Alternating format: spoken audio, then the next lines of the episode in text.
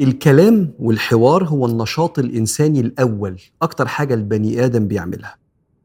وهي أكتر حاجة بتعبر عن شخصية البني آدم ومن أكتر الحاجات اللي بتكسبك الناس أو بتخسرك الكلام. ومن أكتر الحاجات اللي بتبين رقي الإنسان أو سوء أدبه اللي بيطلع من لسانه. ويكفي أن سيدنا رسول الله عليه الصلاة والسلام قال فاتقوا النار ولو بشق تمرة فمن لم يجد فبكلمة طيبة. كلمة طيبة تبقى مواظب عليها ومشهور بيها بين الناس تسد أبواب النار يوم القيامة. وهو هو النبي اللي عليه الصلاة والسلام اللي قال وهل يكب الناس يوم القيامة على منخارهم في النار إلا حصائد ألسنتهم? فالكلام ليه آداب نبوية وسنن منسية. أقول لك على سبعة منهم. السنة الأولانية البدء بالسلام. لما تبقى داخل على ناس هتقعد تتكلم معاهم يبقى ابدأ أول حاجة بإنك تحييهم وأنت داخل. التحية دي أولا بتدل إنك أنت فرحان إن أنت شفت الناس. ثانيا إنسان بتحب تكرم اللي قدامك فما تخشش تقعد. قول سلام عليكم. صباح الخير. اللي أنت عايزه. النبي قاعد مرة فدخل راجل قال سلام عليكم فقال النبي عشرة. واحد تاني دخل قال السلام عليكم ورحمة الله قال النبي عشرون. واحد تالت السلام عليكم ورحمة الله وبركاته قال النبي ثلاثون. تاخد عيش عشرة أو عشرين أو ثلاثين حسنة والحديث ده في الأدب المفرد للإمام البخاري. فابقى صبح على ناس أو سلم عليهم وأنت في بداية وده من حسن الكلام في بداية مقابلة الناس. السنة التانية هي الكلام بتؤدة وما تتكلمش بسرعة قوي. الكلام بتؤدة دليل الثقة بالنفس والكلام بسرعة مش مريح. وياما ناس أنا واحد منهم كنت دايما بتكلم بسرعة لغاية ما مرنونا وعلمونا وفهمونا مشايخنا في العلوم الشرعية وأساتذتنا في العلوم الإنسانية. واحدة واحدة عشان ده بيسيب انطباع مش جيد. السيدة عائشة بتقول كان النبي صلى الله عليه وسلم لا يسرد كلامه كسرد أحدكم إنما كان يتكلم بكلام فصل. يحفظه كل من يجلس وإذا أردت أن تحصي كلامه لأحصيته. عايز تعد قال إيه؟ كلام واضح كده. فحاول إنك أنت تتأنى تتكلم وتسكت وتتكلم وتسكت ده من الآداب والسنن النبوية اللي ساعات بتتنسي. من الآداب والسنن النبوية المنسية إنك لما تتكلم تتفنن في انتقاء أشيك المفردات. يعني لو في كلمة وكلمة في كلمة أشيك قولها. النبي كان بيعمل كده. النبي لما حد كان بينده عليه كان بيقوله لبيك. كان بيقوله ها أم. عارف يعني إيه لبيك؟ يعني زي عينيا كده. ها أم تشبه كده أنا موجود. عارف لما تقول واحد عينيا تحت أمرك؟ حاجات شبه فيها المعاني دي. معنى إنك أنت لما ندهت عليا أنا دايما جاهز. كنت أعرف واحد لما حد يقول له آه، كنت عايز أشوفك يقول له جيت لك. يعني خلاص اعتبرني عندك خلاص.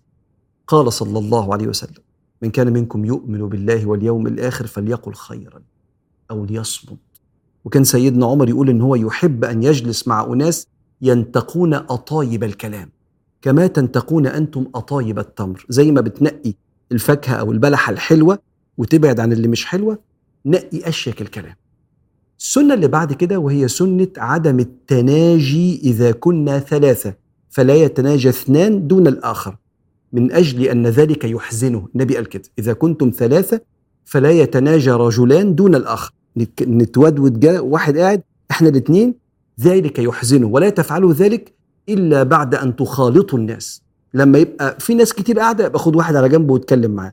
لكن لو ثلاثة ما ينفعش اتنين مع بعض ويسيبوا واحد ده بيحزن الشخص. الثالث ويشعره بعدم الاكتراث والاهتمام. أما السنة المنسية في آداب الحوار والكلام رقم ستة هي الحضور مع من يكلمك.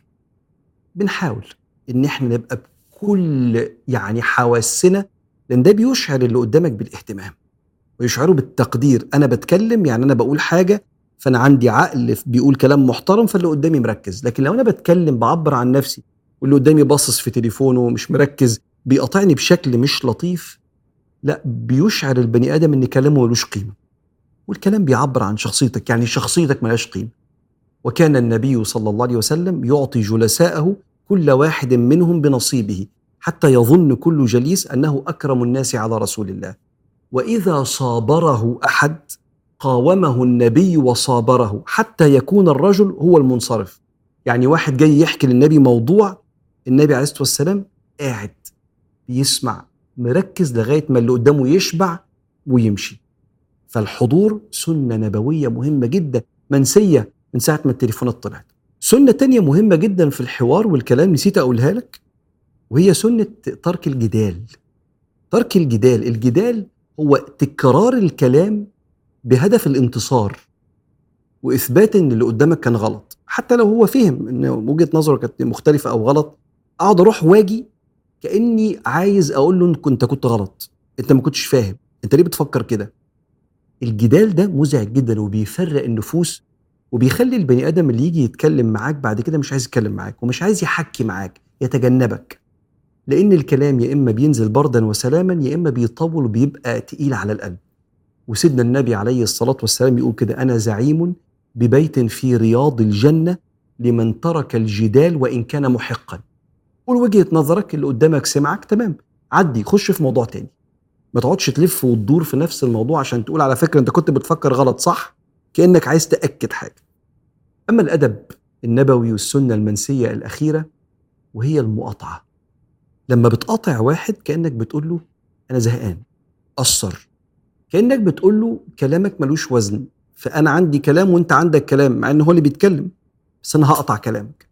أنت ممكن ما تبقاش قاصد كده بس ده المعنى اللي بيستقر في وجدان اللي قدامك إنه لما بتقاطعه كأنك حرمته من حقه في التعبير.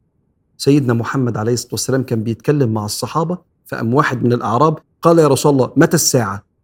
فسكت النبي ثم أكمل حواره. وبعدين بعد ما خلص الموضوع اللي بيتكلم فيه قال أين السائل؟ قلت أنا يا رسول الله متى الساعة؟ قال إذا ضيعت الأمانة فانتظر الساعة. كأن سيدنا النبي عليه الصلاة والسلام برحمة. وهدوء.